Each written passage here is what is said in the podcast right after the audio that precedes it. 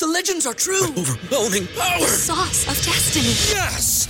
The most legendary sauce has arrived as McDonald's transforms into the anime world of WickDonald's. The greatest flavors unite in all new savory chili McDonald's sauce to make your 10-piece Wick Nuggets, fries, and Sprite ultra powerful. Unlock manga comics with every meal and sit down for a new anime short every week only at WickDonald's. Ba-da-ba-ba-ba, go! At participating McDonald's for a limited time while supplies last. Say goodbye to your credit card rewards. Greedy corporate mega stores, led by Walmart and Target, are pushing for a law in Congress to take away your hard earned cash back and travel points to line their pockets. The Durbin Marshall credit card bill would enact harmful credit card routing mandates that would end credit card rewards as we know it. If you love your credit card rewards, tell your lawmakers hands off my rewards. Tell them to oppose the Durbin Marshall credit card bill. Are you a South Florida property owner with an insurance claim? Are you dealing with water, mold, or fire damage? Looking for a reputable, fully licensed, insured, and certified contractor? Water Cleanup of Florida is here for you 24 hours a day. When a disaster strikes in your home or business, you need specialized, fast, and reliable services. Water Cleanup of Florida understands the impact and stress an unexpected disaster may cause. With over 62 years of combined experience, Michael, Robert, and Eric and their team is prepared to handle any size disaster. The guys are born and raised in South Florida, so changing the narrative on the way contractors conduct business in South Florida is extremely important to them. Their objective is to make cleanup and insurance claim process painless and hassle free. Water Cleanup of Florida is also a licensed building contractor, so they provide the A to Z service, one stop shopping that busy homeowners and business owners require. There's no need to bring in other contractors. They will handle it all for you. Call or text them anytime at 561 408 7835 for immediate assistance. The number again 561 408 7835. Water Cleanup of Florida. This show is brought to you by Prize Picks. Prize Picks is a revolutionary new daily fantasy game whereby you pick two, three, or four players to go over or under their fantasy point projections, and if you're correct, you win. Pick two or more players from the same sport or league, or go cross leagues for your parlay. Use the promo code 5, that's F I V E 5, and receive a 100% instant deposit match up to $100. But first, sign up at prizepicks.com to start winning today. Sports betting season is in full force. You need a sportsbook with integrity and longevity like BetUS. You may already know this, but BetUS has been pioneers in the sportsbook industry for almost three decades, thriving and paying their loyal customer base. That is betus.com. They have loads of bonuses. Join now or call 800 69 BetUS. That is 800 my BetUS, and you will receive a 125% sign up bonus by using the bonus code 5. That's the word 5, F I V E. They also have re up and referral bonuses as well. Follow my lead and open an account with BetUS. You bet, you win, you get paid. BetUS. This show is brought to you by Lewis Peters State Farm, agency representing the number one auto and home insurer in the United States for more than 60 years combined experience in the insurance industry. Local agents that understand South Florida's unique market. You have access to them 24 7, walk in, call in, click in through lewispeters.com. You can find them online on social media at SF Agent Peters, or you can call at 305 275 5585. Remember, lewispeters.com. Welcome to Three Yards Per Carry, a podcast covering the Miami Dolphins and the NFL. Now, here's your hosts, Chris, Alf, and Simon. And we're on, and welcome to another edition of Three Yards Per Carry. This one's previewing Dolphins Titans, biggest game in three years. I'm Alfredo Artiaga. Simon Clancy is not here because, in his words, he's getting pissed at this moment. We'll, we'll get And he's not that. he's not angry, he's just No. drunk. Yeah, he's getting drunk at this at this particular moment. And you just heard Chris Kouffman. As promised, we promised we would have Chris Kouffman on the show on Tuesday, and here he is. Hello, Chris. Hi. All right, I, let's- I'm I'm I'm here. I'm fine. I had some I had some Twitter followers being like, "Hey man, haven't heard from you a bit. You okay? You have the little static again right behind you. Yeah, yeah. I'm I'm staticky. I'm COVIDy. Like you know, I don't have COVID actually. My whole family has COVID. Um, but uh, Nice. you know, yeah, holidays being what they are. So It wouldn't be the holidays without COVID. yeah, definitely, it's becoming a nice COVID Christmas thing. All right, at the top of the show, let's let's talk about this. Zach Thomas has been selected as a finalist for the Hall of Fame class of 2022. I'm going to read off the finalists, and you tell me at the end is he getting in or not. Jared Allen, that one seems like kind of lockish, doesn't he? Sam think- Mills, Is this is this Jared? Al- This can't be Jared Allen's first year though. First year of uh, eligibility uh, it could be the first year he's a finalist. Could be the first year he's a finalist. Mhm. Willie Anderson, nice tackle, but he never really struck me as Hall of Fame material. Richard Seymour, Rondé Barber, Tony Boselli. Tony Boselli is one of the best left tackles I've ever seen. Uh, he just had a shorter career. Demarcus Ware has to be a lock. Guy, See, that's a that's a lock, and that's like this has to be the first year that he's he's available for it. yes. He's eligible. And then uh, here's another lock, in my opinion, Reggie Wayne. Reggie Wayne, Yeah, I think that's yards. um that's Pile- pretty that's yeah. pretty pretty good. Uh, Leroy Butler is an interesting name. Uh, Devin Hester is an interesting name in that he is kind of a specialist. He'll be the first. I'm pretty certain there are no kick returners and punt returns in in the Pro Football Hall of Fame. All of them have to have played something else, like Deion Sanders. So Devin Hester getting in will be something else. Torry Holt and Andre Johnson. It's a great wide receiver class. Torry Holt eventually get, uh, deserves to be in. Andre Johnson should probably get in first time. Bryant Young and Patrick Willis. Patrick Willis, very short career, a pile of Pro Bowls. Does he Mhm. get in this year?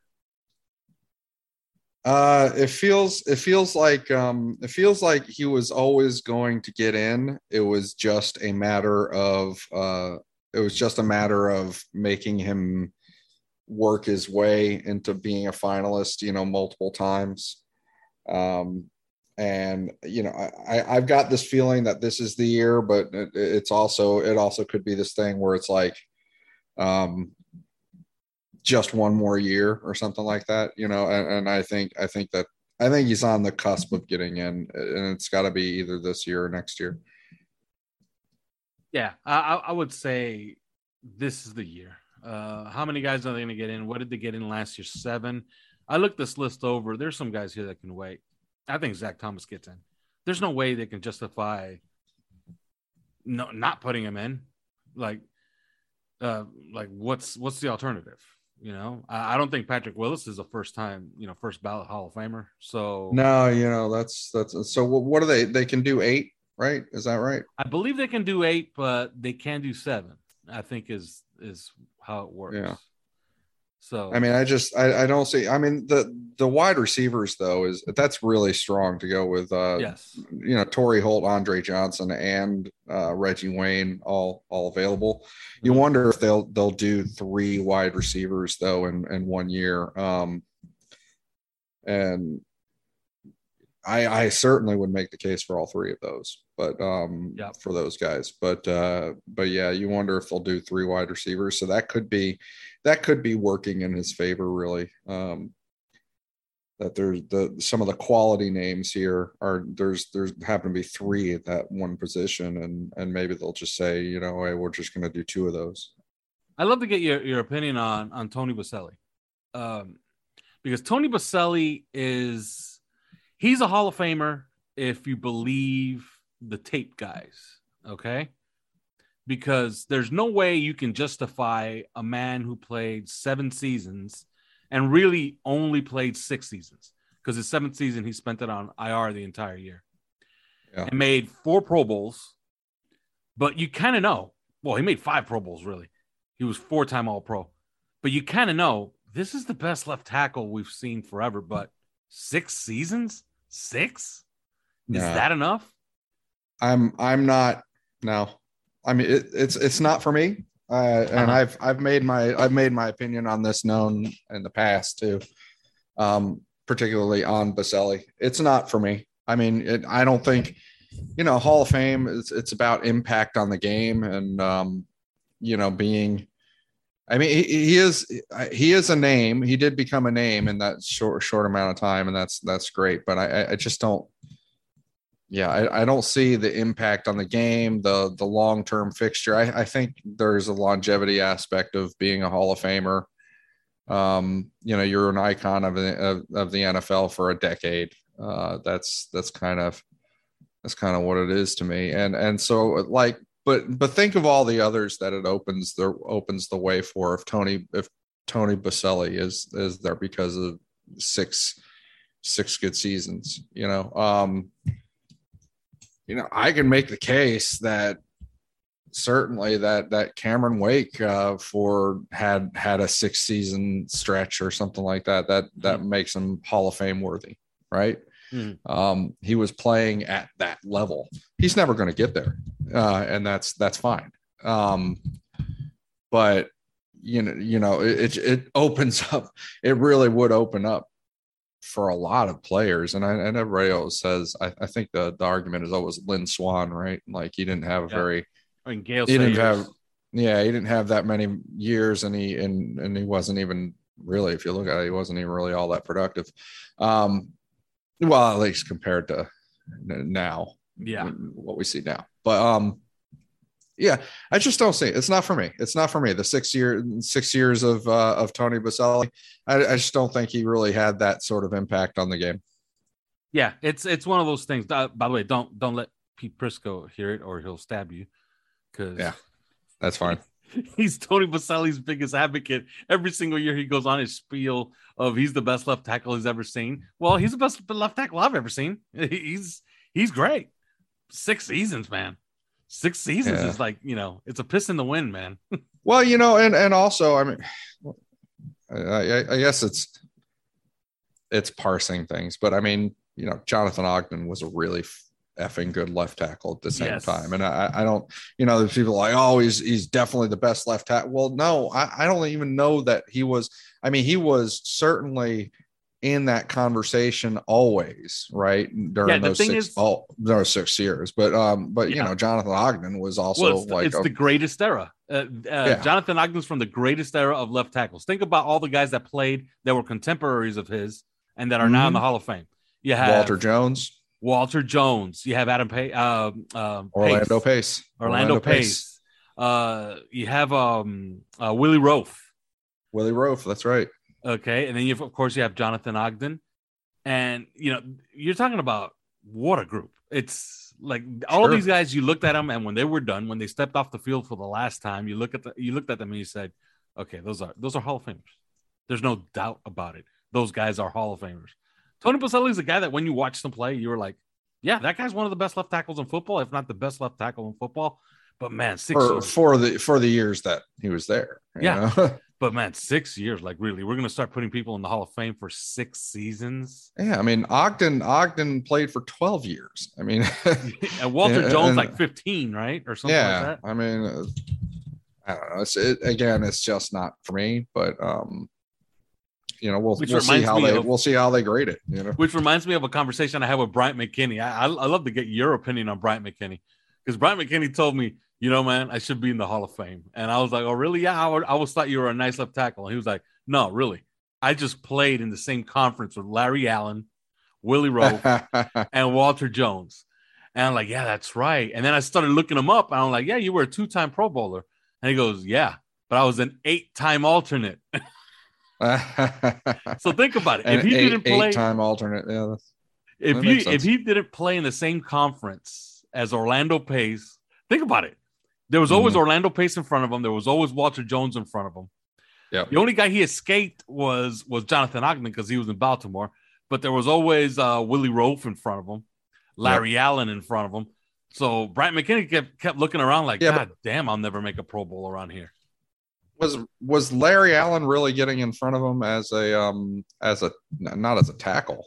I mean, he was he played tackle like one year basically, or maybe was two. It? I don't know, but yeah, I, I, think he was he was always a left guard or or uh, um, you know maybe a right guard some of those years. But Let me look him up because Uh, I remember he played for a while at left tackle. nah, he, you know, he he he really only played the one year at left tackle.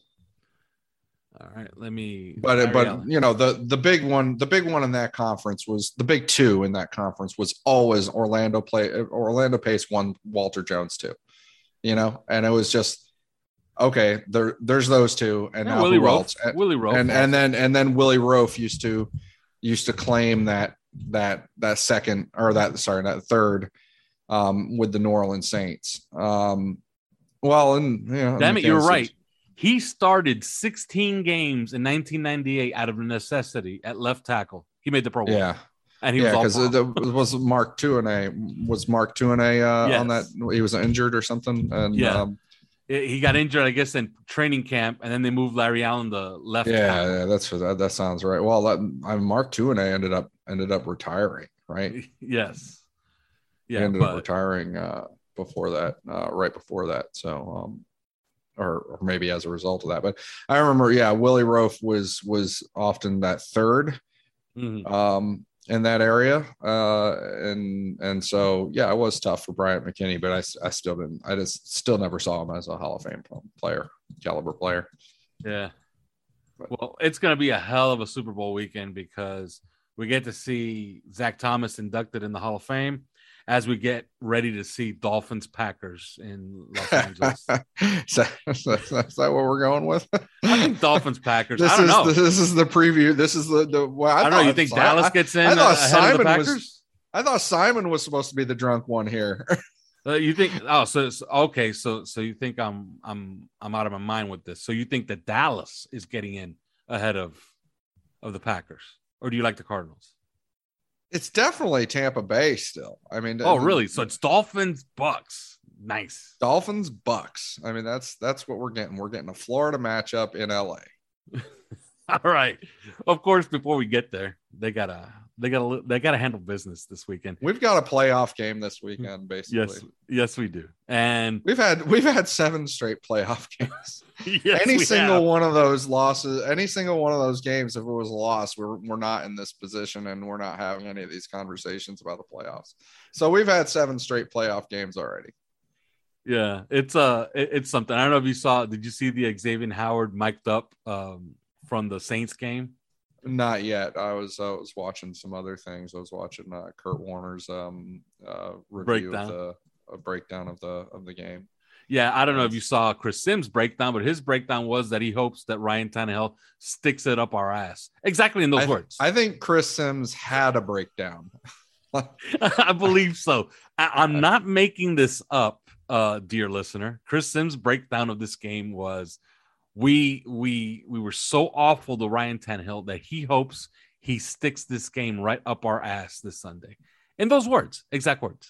Yep. Basically, Basically, that's exactly what he said.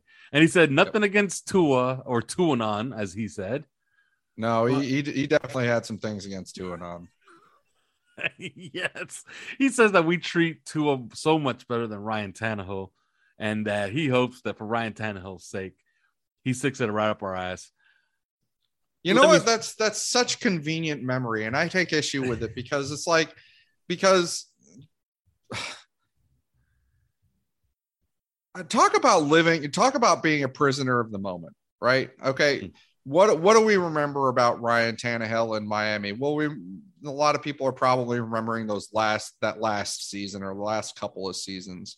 Okay, think about where Ryan Tannehill was at this stage of where Tua Tagovailoa is in, in his career.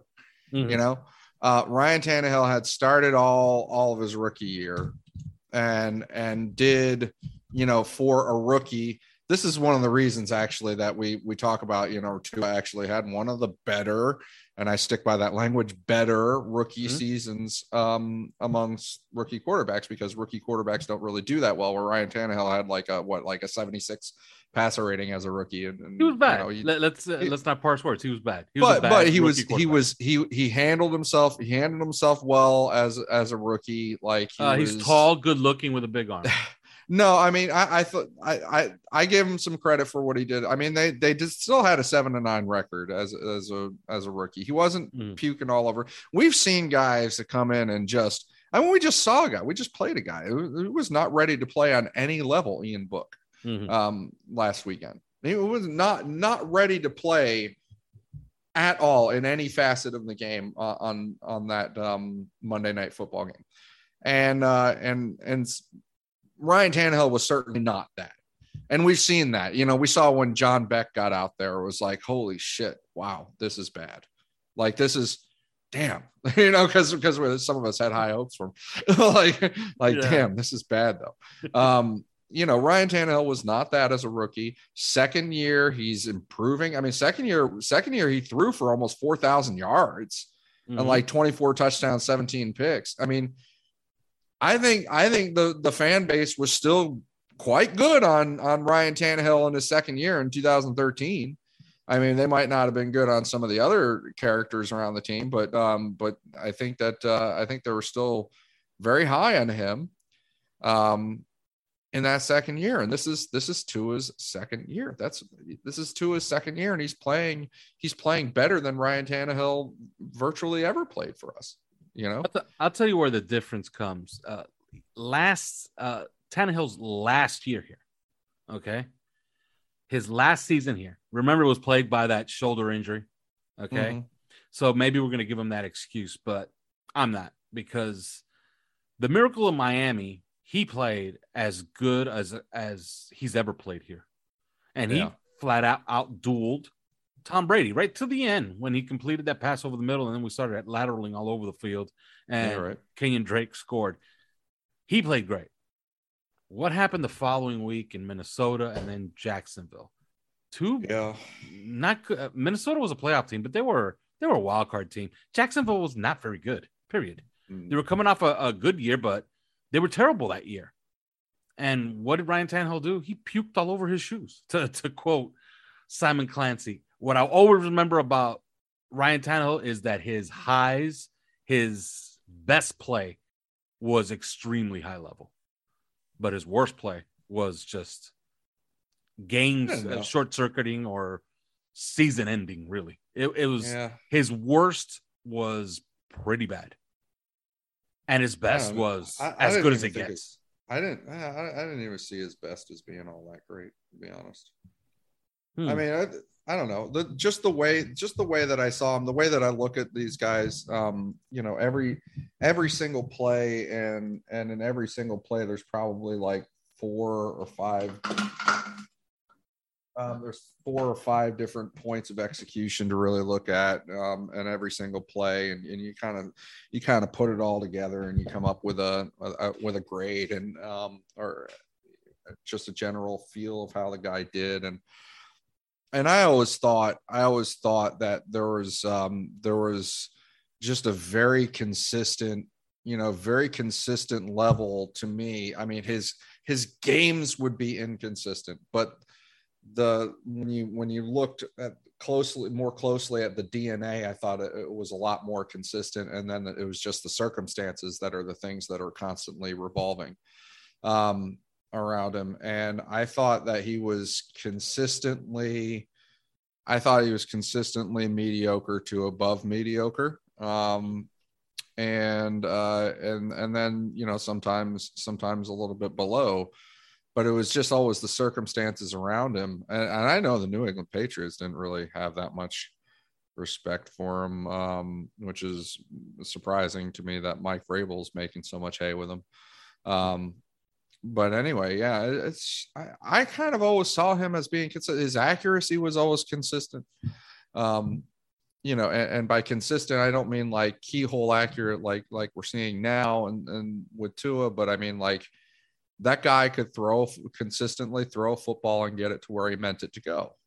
Mhm. Um, and and so he was consistent that way. Uh, his pocket, his, you know, his pocket ability was consistently i does this make sense consistently inconsistent like his his pocket his pocket presence and how he would handle the rush um there were always going to be problems there Yeah, if there was a rattlesnake behind uh, Ryan Tannehill in the pocket, he would have stepped on it consistently. Like he's Yeah, basically. I like he didn't and- know where anybody was behind him or around him.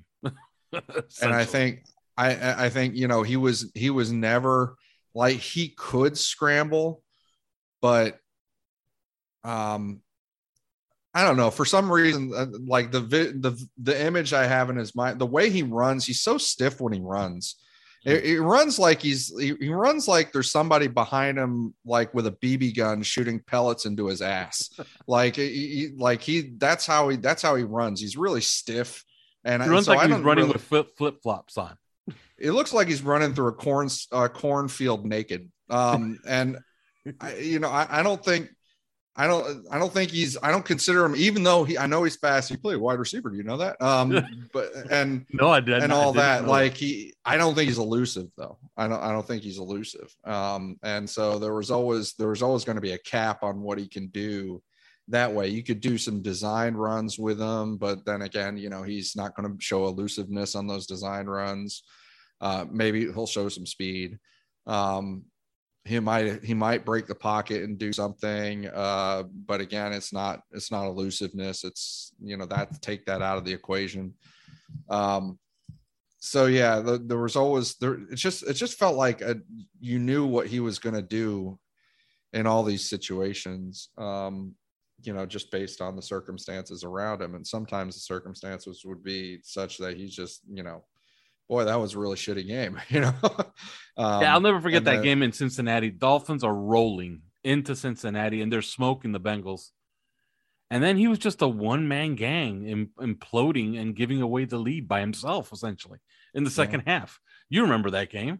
I do. He started fumbling and throwing picks all over the place. And, and I'm like, just stop it. Yeah, just stop. you know what I mean? And and look, uh, I've offered this podcast a lot of in-depth analysis. I'm gonna, so now I'm going to give you some stupid analysis. I always felt he was unlucky, and the guy that we have now, I don't know wh- why does Tua make me feel warm and fuzzy. Is it just because he's around for all these wins? Like I always feel It like he's going to do be. something I mean, positive. we talked about this earlier. I mean, there's there's legit. I mean, if you count the games, these the Dolphins are like what 13 and six when he plays significantly, and when when he when your team is 13 and six when a guy plays significantly, um, that's got to affect your psyche and and how you and how you're feeling about the guy. You, you know, no matter what part he's playing in it. You know, there was there was a warm even there was a little bit of warm and fuzzy even uh, maybe not for the fans but if even with respect to uh, jay fiedler at least with the coaching staff because and Mhm. and why was it because they they knew they can win with him and and so like you know they're that was that was part of that was part of how, how people felt good about it. i'm not saying tua is jay fiedler obviously Mm-mm. but um but yeah so there's that's definitely a huge part of it They're, the dolphins are 13 we're we've seen 13 wins when Tua is playing a significant amount of the game like a half or more you know Mhm. um and we've only seen we've only really seen six losses when he when he does that yeah. and so um so i yeah there's certain amount of there's certain amount of conditioning well, finishing up on on Ryan Tannehill, he is having the worst season of his career. Agree?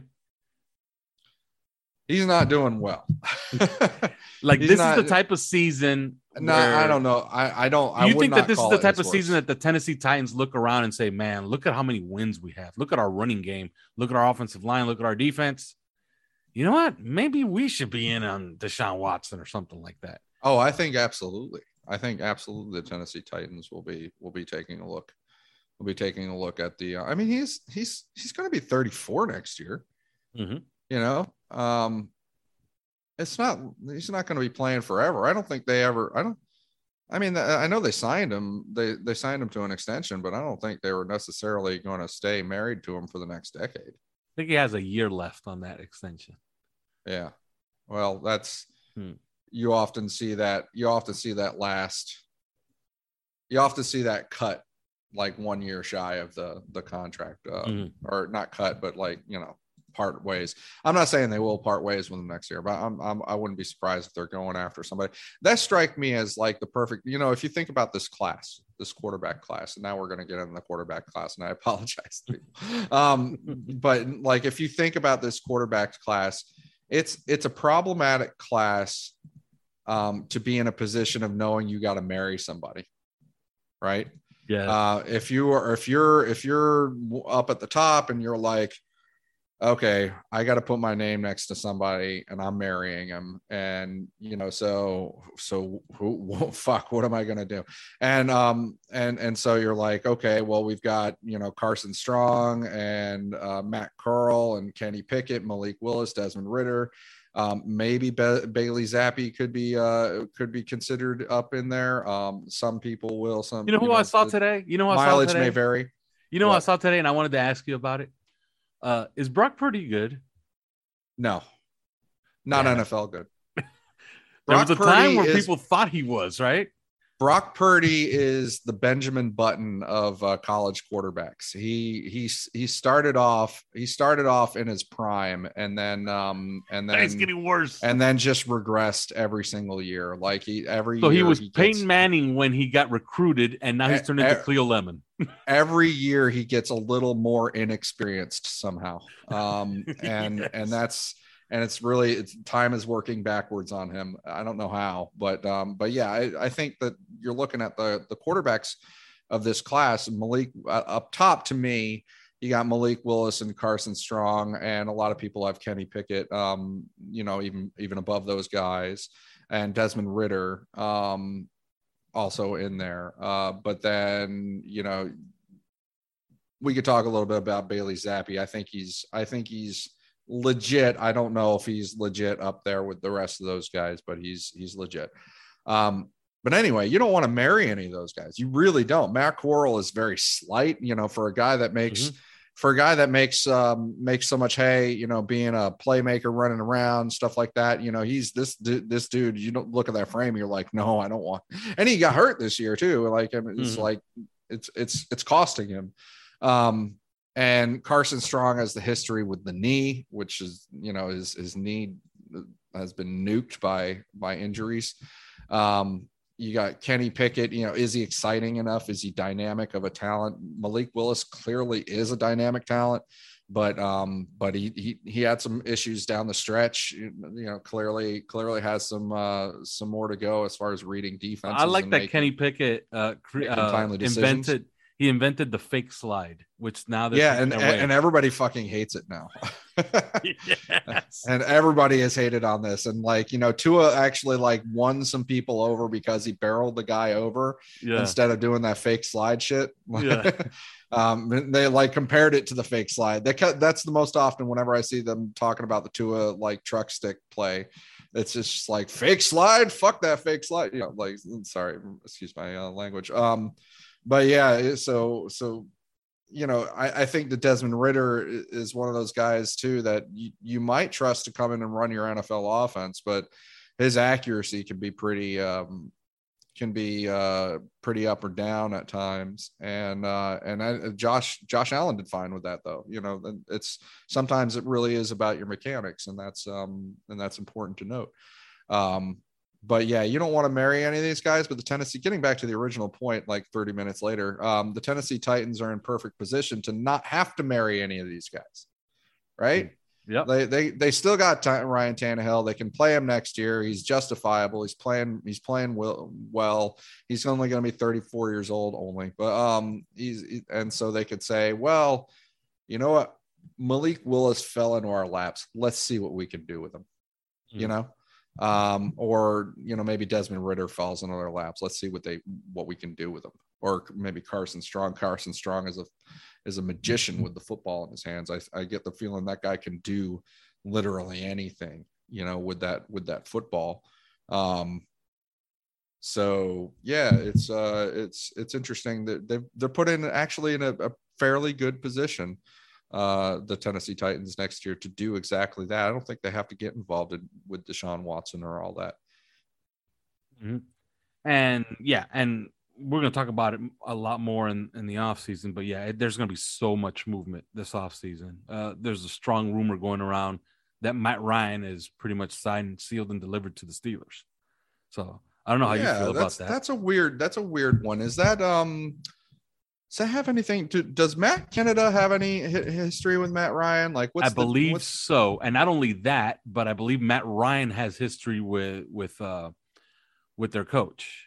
So Oh, with um, Tomlin, Mike with, Tomlin. does he? Does he? Yes, I believe they have. They share the same agent, or Oh, okay. they're All right. friends of some of some sort. They do a charity together of some sort. But yeah, that's Okay. the heavy rumor is that that's something that could happen very early on in the off season. Well, it would make sense, you know, and and I think I think just as a style fit, just as a style fit for Matt Canada's offense, Mhm. um, Matt Ryan seems like a really good style fit. I mean, if they're keeping Matt Canada, for all I know, they're firing. yeah. Oh boy. So yeah. The guy does tend to lose jobs. He does tend to move on from jobs very quickly, like Matt Canada does, um, like within a year or two. Hmm. Always wandering. yeah.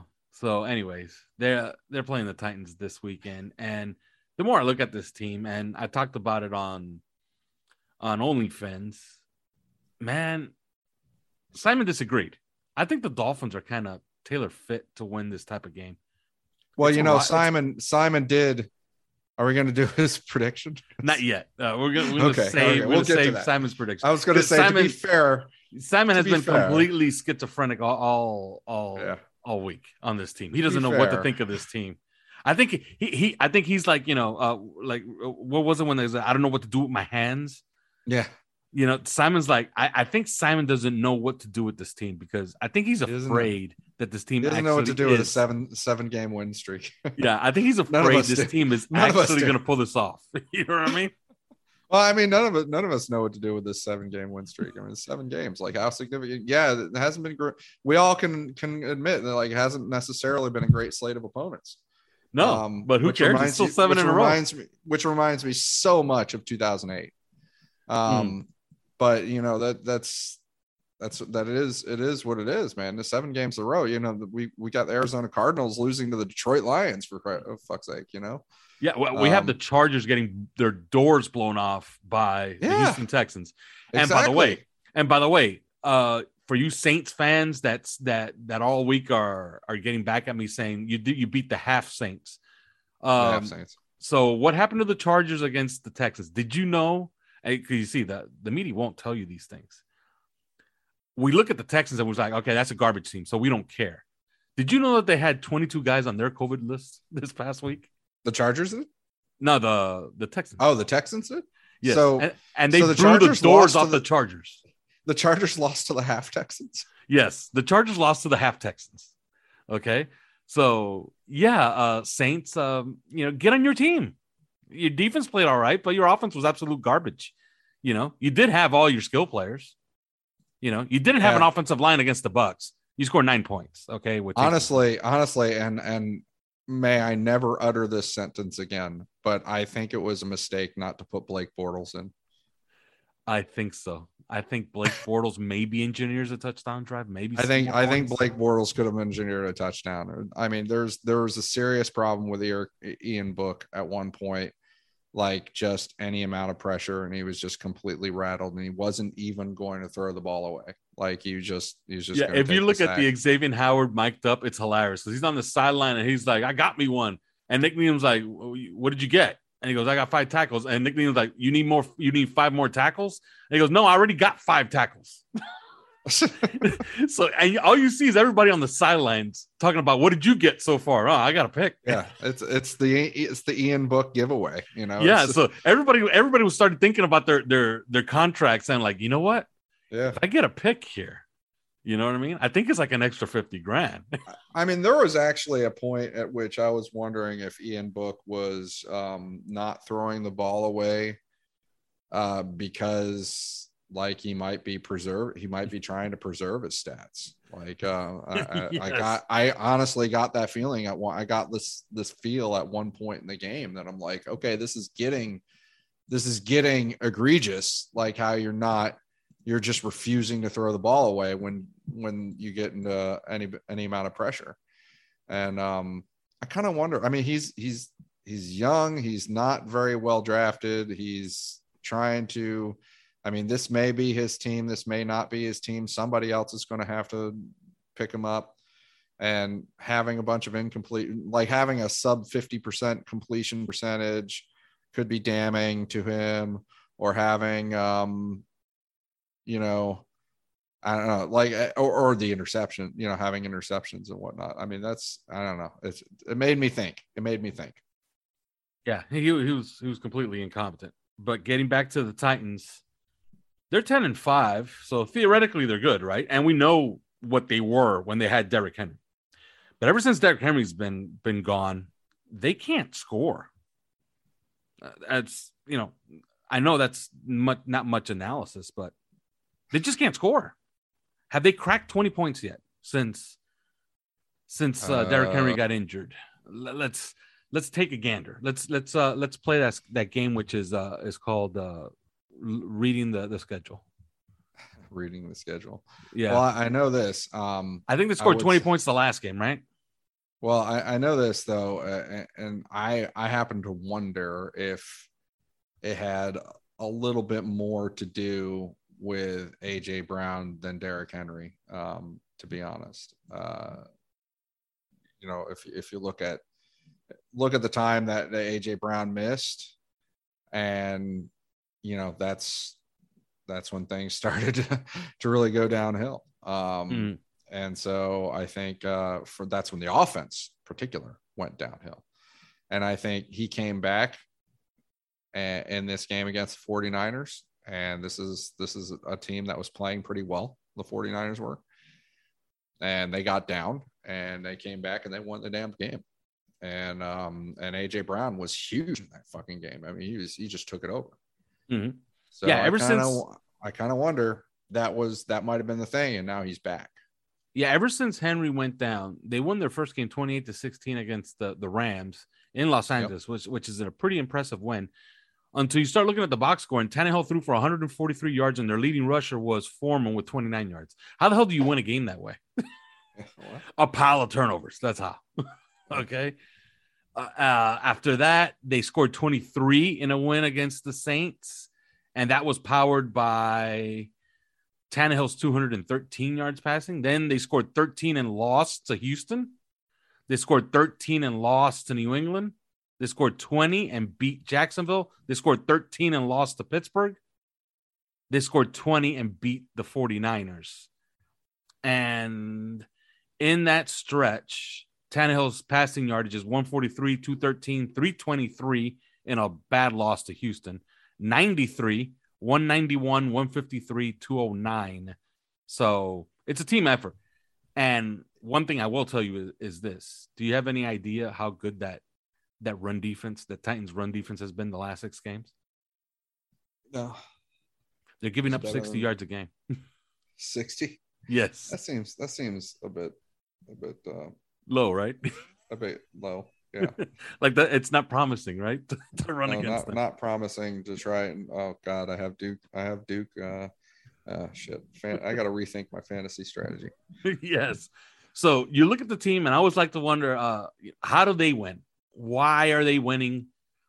Well, first of all, you know, are they winning is a, is a pretty good question because they are four and three since Henry got injured. So maybe that's what they are. They're not they're not the juggernaut that they're painted out to be at ten and five, since they have three of the five losses since Henry went down. And Henry is not playing this weekend, by the way. They're hoping that he'll be on the field practicing next week to play against the Houston Texans.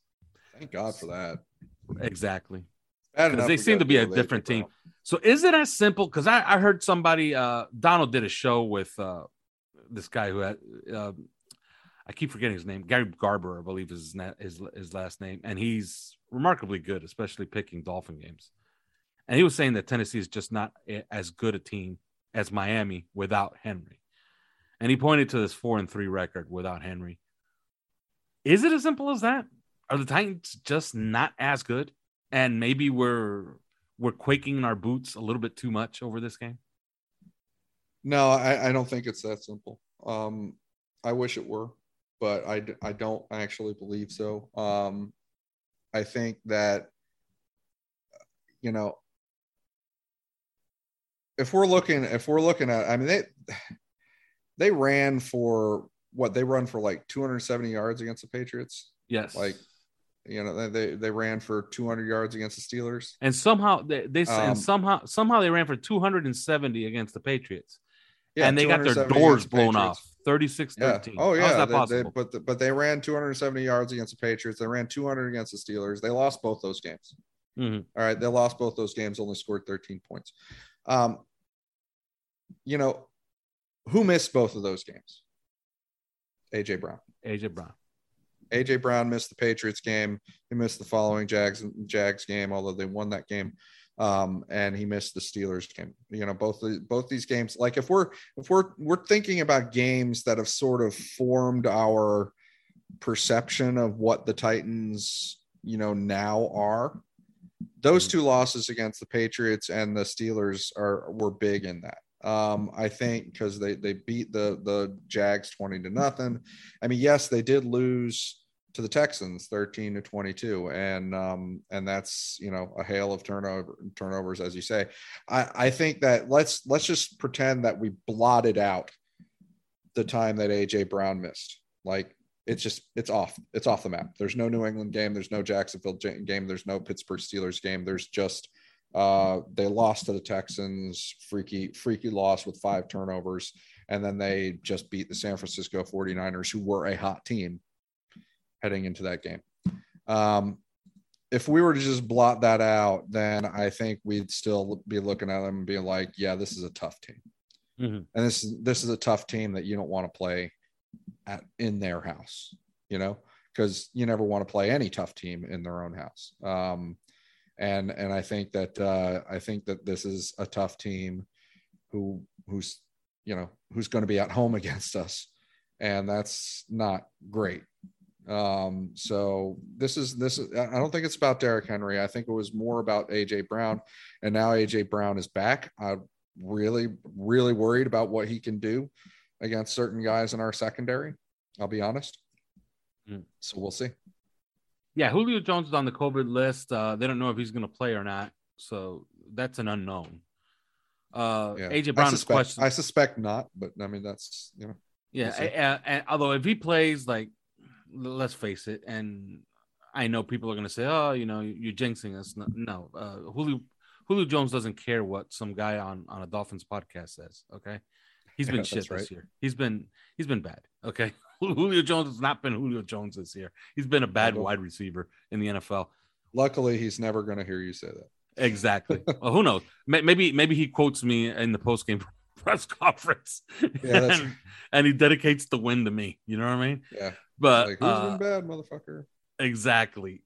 One thing I will say is this: uh, AJ Brown is going to draw if they want. If the Dolphins want to have Xavier Howard travel with AJ Brown, they can't, because they play him outside. They tend to not put him too much into the slot. So, is that something that's going to work in Miami's favor? And would you have Xavier Howard travel with AJ Brown? Is it time to start earning that contract and possibly No. a future contract in March? No, I think you open yourself up for more problems than it's worth when you uh, when you do that. Um, Really? With with Xavier Howard, having him travel around, we, we get burned for it. You know, he's the, among the things that that Xavier Howard is is really good at. Um, you know, he he just seems like almost this very pure cover corner.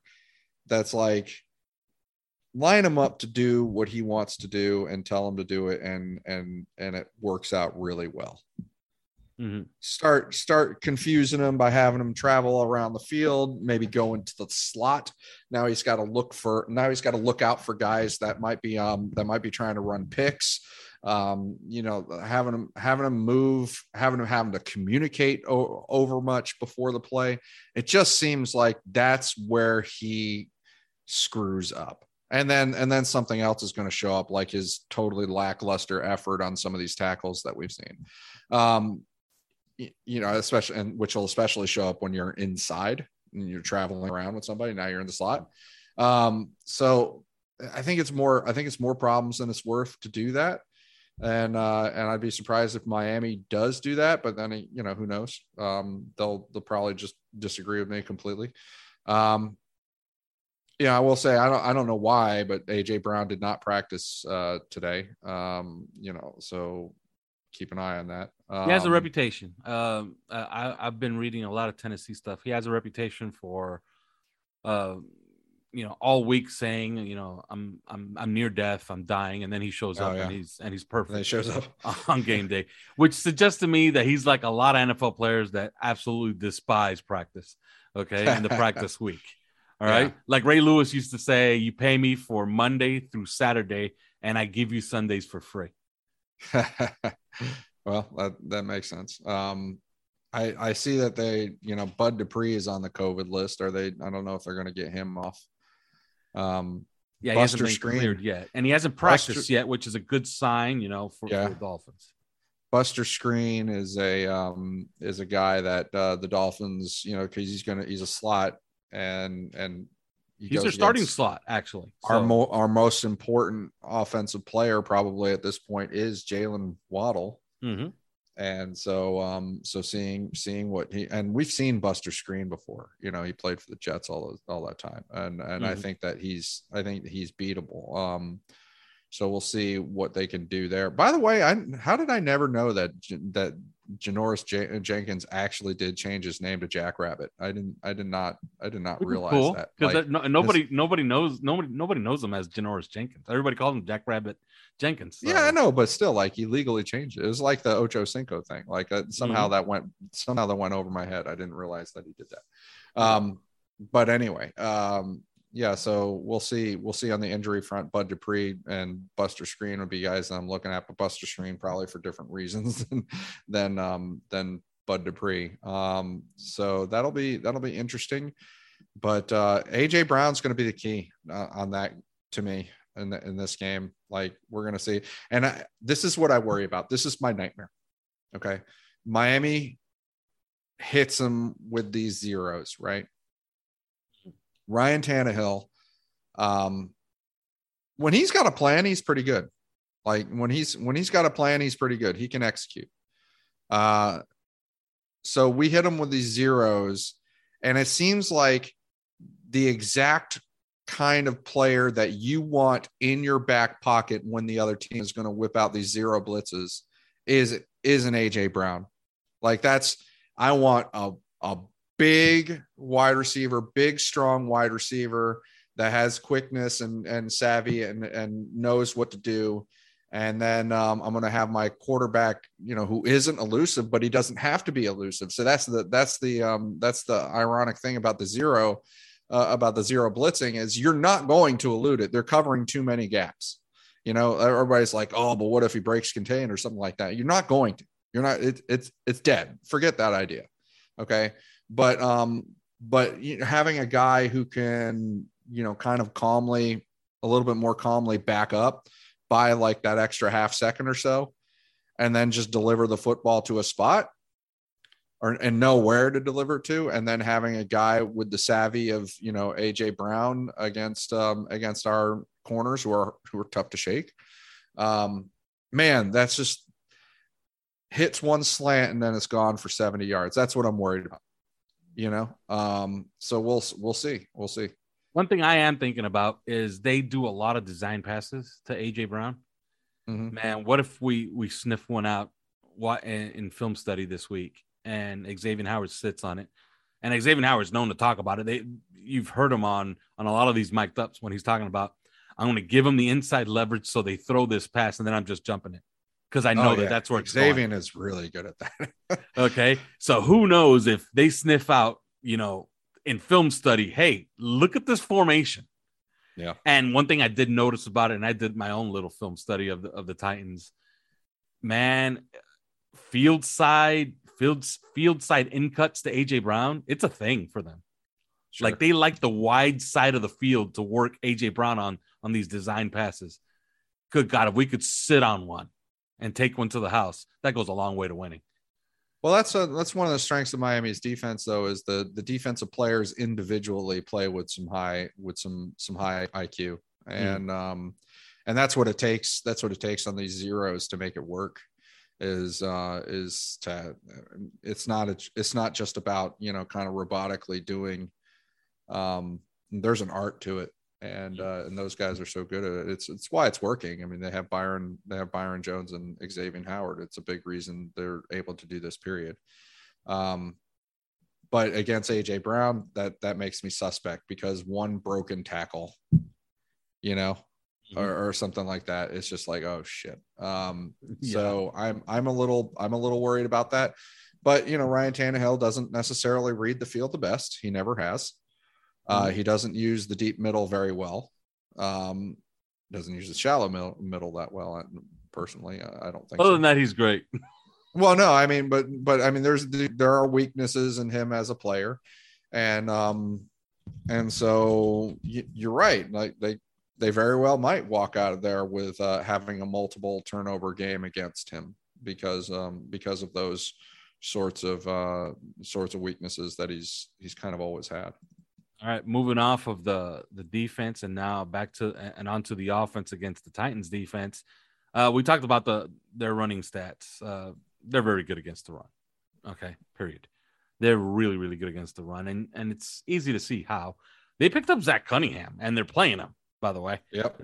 Yep. Okay, so the, they went out there and they saw a deficiency, which means that Rashaan Evans is now a third down linebacker. He's not playing a lot on first and second down, which I was. It's you know sometimes you never really know, right? When you watch these other teams and you're not too familiar with them, you think that they're playing that Rashaan Evans was actually playing very well for the Titans. Evidently, they were trying to replace him, Chris. So, so what do we know, right? Yeah. What do we know? Yeah. But I'll tell you one thing Bud Dupree being out on the COVID list is huge. It's massive because he's extremely important to their pass rush. Was he was he really playing that well to begin with? Well, they paid him a lot of money and They, they, pay him him a lot of money. They did rush pay him wide weak every single time. Like it- he rushes from one spot. That's important. We know who we have over there. Wide weak. Yeah. Okay. It's Liam Eichenberg. Okay. He's Yeah, right. a he's a rookie, but you know, we don't necessarily trust him. All right. Mhm. So he's kind of important. I think Landry's going to be a bigger um, key to the game for them. Harold Landry, um, pass rusher. He's going to be a big key to the game for them, uh, for the for the Tennessee Titans. If he, you know, because we know that Jesse Davis is, but the thing is, Harold Landry also rushes from both sides. So, um, but we know that Jesse Davis can be beaten. Obviously, uh, we know Liam, Liam Eichenberg can be beaten. Um, but you know, sometimes also that the pass rushers that they face, they just you know just don't do that well that game for whatever reason. And um, if if Harold Landry has uh, the blah kind of game, Mhm. then I think that we're we might be in in decent shape. But Harold Landry could also have a, a much better than that kind of game against these uh, against these guys that we have on the outsides. And if he does, I think maybe we could have some problems. That's just, um, I don't know. Uh, uh, well, yeah, yeah, we'll see. But, um, but yeah, I'm just thinking that he has the ability to be a problem. And and then, then it's the Colts game. I mean, the, the Tennessee, the Titans Colts game from earlier this year, um, all over again. Yeah. Now I'm thinking, you know, this could be a game where Tua throws the ball a lot to substitute the running game with his short passing game. They're gonna have to be creative. I love that they're they're putting Waddle in the backfield. Like that's that's huge. It's Well, he's it- spending, he's spending as much time on the outside as he is in the slot nowadays. yeah.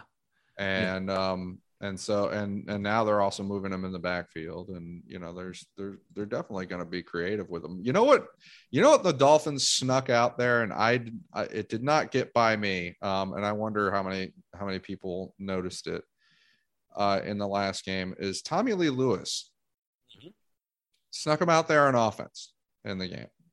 And um and I I kind of wonder about that because because he can do some like think of him as like a as like a Jakeem Grant with hands, you know, t- kind of kind of player. Um, and obviously, uh, we didn't we did not have we did not have Albert Wilson in this game, right? Um, so no, no, we so, did not. I mean, but he's expected back. so that's that's game. one reason that Tommy Lee Lewis gets out there for three snaps or whatever whatever yeah. he did, and now he's out for the um, year.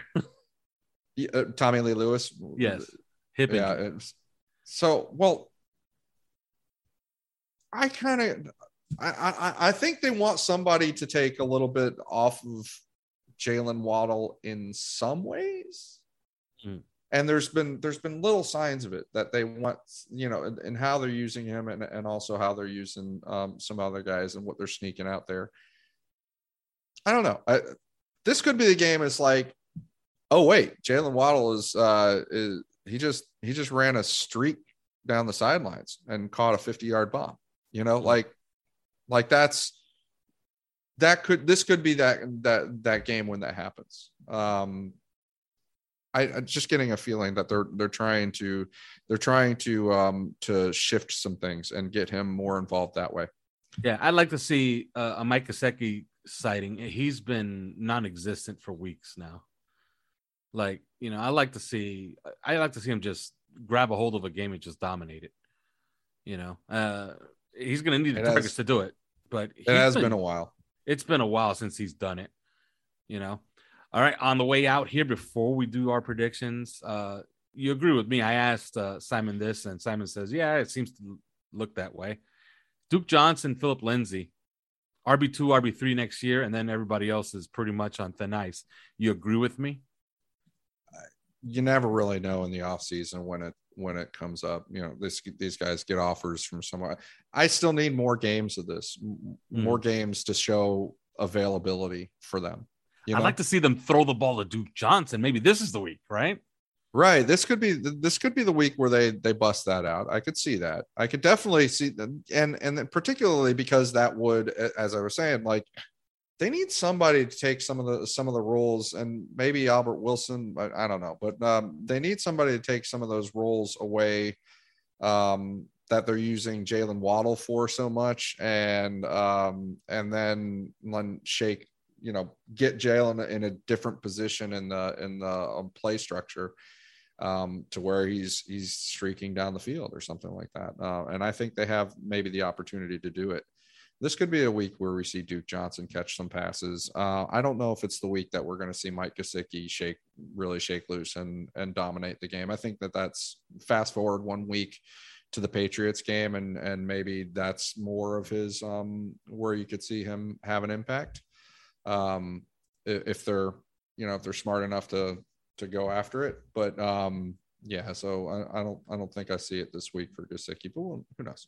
Yeah, favorite of mine is going to be on the outside for uh for the Titans. Kristian Fulton, uh, he's come along and he's come along pretty well. So we're going to get to see plenty of him. I would say Janoris Jenkins is going to draw a lot of DVP. DeVante Parker, uh, Fulton tends to play off on the on on the right side. So who knows if they're going to make him travel into the slot? I doubt it. He's physical enough to do it, but I doubt that they're going to put a, a rookie in there. You know what I mean? Uh, or second year player in there. I doubt that that's that's who they're going to ask to to play Waddle. I think it's going to be more of a team effort. I would say. Well, that's but that's it's it's not really a team effort. It's it's so much as what's Miami doing with them on this play. Mm-hmm. and and so what Miami is doing with them on this play is sort of dictating what they can do or what what what they're going to do against them. And we're starting to see a lot more a lot more bracketing of corner and safety um taking away like his inside and outside. Um and so that that it's just striking to me when I see that it's like okay, I think I think there might be I think there might be an opportunity out there for you to go vertical. Uh, by the way, were you aware of that stat of Phillip Lindsay? Uh, four years in the NFL, he's uh, over 680 touches, and he's never fumbled. Did you know I, that? I was aware of that, and it is still amazing. and he got to keep it intact, and I'm pretty grateful that he got to keep it intact because it Yeah, would've that- been- like oh, would've first of all, first of all, first of all, who whoever did not see that he was down. Oh, first I all, his- know, I know. his He head, his down. shoulder. He got Yeah. dumped on his head. Okay. Uh, Yeah. Usually, when you see somebody get dumped on their head and then the ball goes out, trust me, it was not a fumble. Yeah, he was right? he was down. He was okay. But then they put that stat up, and I'm like, good God, I like him even more now. you know what I mean? Yeah, So- I think I, the Dolphins did the right thing in this game. Um, I was a little bit surprised Duke uh, didn't shake loose very, although he had he had a nice truck stick run. Um, yes, he did.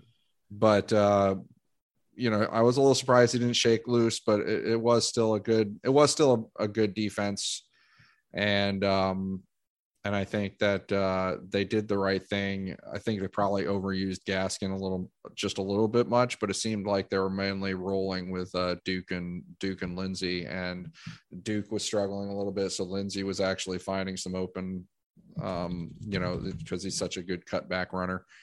Um, so we'll see, we'll see what he can he can do there.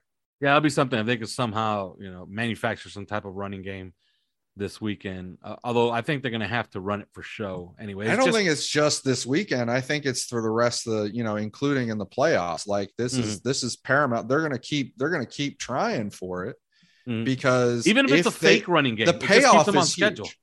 Well, it's but but the payoff if if they're able to establish this, and it's a I re- I realize it's a big if, but if they're able to establish this, then I think that the payoff is really is really so high that I mean they ran they did run the ball 29 times against the um against the Saints. I, and I think that you know that's still doing some work one way or another, but the payoff would be so huge. Um you know e- even this year like just against what against the Titans, against the Patriots, against uh, the Bills if if we end up playing the Bills in the first round of the playoffs. Something like that. It it's just man, they got it they gotta they gotta act like their life might depend on it because their might their life might depend on it. Mhm. All right, it's time to make a prediction. Uh, Simon gave me his prediction, and all week he was going back and forth, back and forth, and it didn't sound like he was all too optimistic. He's predicting a Miami win now. All right. It might have something to do with the fact that he's pissed drunk right now. Well, he predicted it before he was declaring that he was going to get pissed drunk. So Okay. So it's pretty legitimate. I've gone back and forth on this as well. And then I just came to the real you know how how they say that, you know, alcoholics have like a a moment of clarity. Not saying that I'm an alcoholic. I'm just saying I had a moment of clarity and I realized to myself I'm really going to be afraid of Ryan fucking Tannehill keeping my team out of the playoffs. Ryan Tannehill is really what is standing in between Miami and a date with the Patriots in week 18 at home to make the playoffs. Ryan Tannehill. No, I'm sorry. Uh, it doesn't work that way. At least not on this earth. Maybe on some other earth with, or maybe eight weeks ago with Derrick Henry, it will work that way. It does not work that way this week. Okay. I'm not going to go out and pred- predict that the Dolphins are just going to, you know, destroy the the Titans. I think it's going to be a rock fight. I've been waiting for Jason Sanders to play the hero. I think he plays the hero this time around. They win this game 1916 behind a Jason Sanders field goal. What say you? I'm gonna be I'm gonna be a stick in the mud here. I'm gonna read you some off some some of the quarterbacks that okay. So we've beaten these are the quarterbacks that we've beaten. We've beaten Mac Jones. We have beaten uh Tyrod Taylor, uh Joe Flacco. Um, we've beaten Cam Newton. We've beaten um, uh, Mike Glennon and Zach Wilson, and now Ian Book, and and then we also took care of business against Lamar Jackson. Um, we've beaten those guys. We've lost to Josh Allen twice. We've lost to Derek Carr. We've lost to um, to what's his name, Carson Wentz, uh, Tom Brady, of course, Trevor Lawrence, um, and Matt Ryan. Uh, and those are the guys that we've lost to. Which camp does Ryan Tannehill legitimately belong in? One versus the other.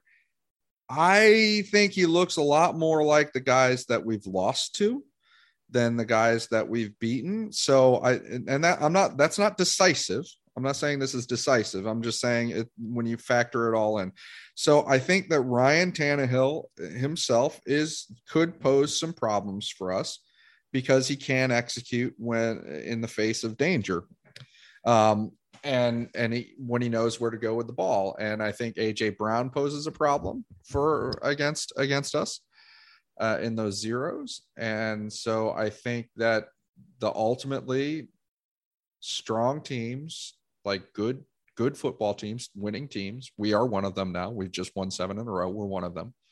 Um, when they're at home, they're hard beat.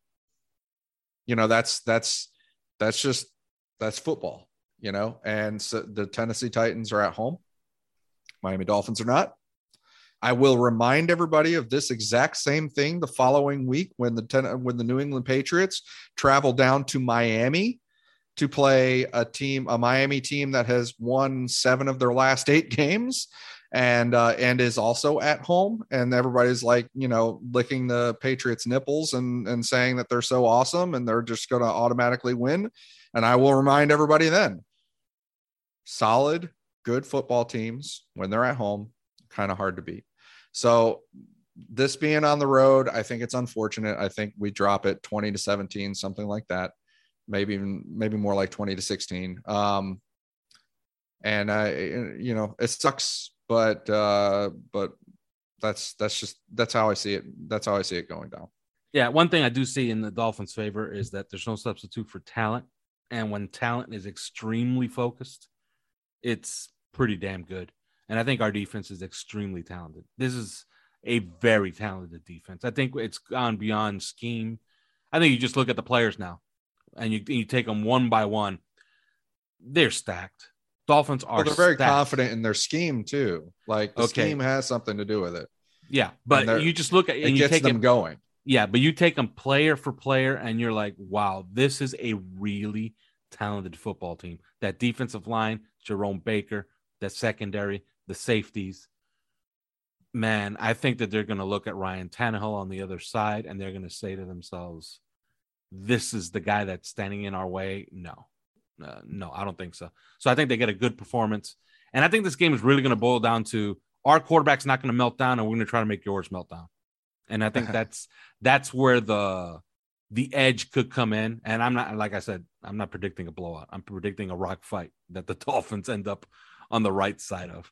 And if they do, I think that history will be made the following week. Well- I do not see New England beating Miami To- next week. To be fair, um, Ryan Tannehill. I mean, you know, to take the the devil's advocate for what I was just saying, um, his career passer rating against the New England Patriots, which is you know kind of kind of our defense here, uh, is is only like an 83. Um, and you know he's not he doesn't have he doesn't have a strong record necessarily. I mean, he's four and eight versus the Patriots, obviously, but um, but he, you know, he's thrown 12 picks in 12 games.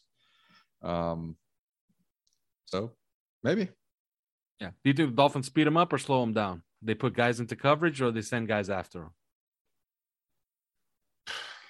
I don't. I honestly, I do not know. I Neither do not know. If they send guys, if they send guys after him, I will be, you know, drinking some Pepto, um, because I got yeah. I got bad I got bad feelings about what AJ Brown can do in some of those situations. But uh, maybe I mean that's that's part of the the beauty and and the awesomeness about the zero stuff that the Dolphins use or overuse is like um it really is a leap of faith. Like it, it it's going to give you heartburn every single game that you go in there thinking, okay, we're going to do this like 16 times in the game or something like that, you know. Um it's going to give you a heartburn. It really is a leap of faith, and so you're gonna you're gonna sweat bullets uh, every single time you go into a game thinking that you're going to do it. But um, it's it's been working out. Yeah. All right. And try to enjoy the game. I know you're gonna, uh, you know, the heartburn's gonna kick in somewhere around like twelve forty-five on Sunday. okay. Uh, I know uh, the butterflies will be there at kickoff, but try to relax. Okay. You're not playing in this game. We're not playing in this game. They are playing in this game, and you have a pretty talented group going up against Ryan Tannehill and the Tennessee Titans. So Try to enjoy it. If they win, we will have a pretty boisterous podcast the following day. All right, that's it. There is no more. Enjoy the game. We will talk to you on Monday. Thanks for listening to Three Yards Per Carry. You can subscribe via iTunes, on Podbean, or your usual podcast provider.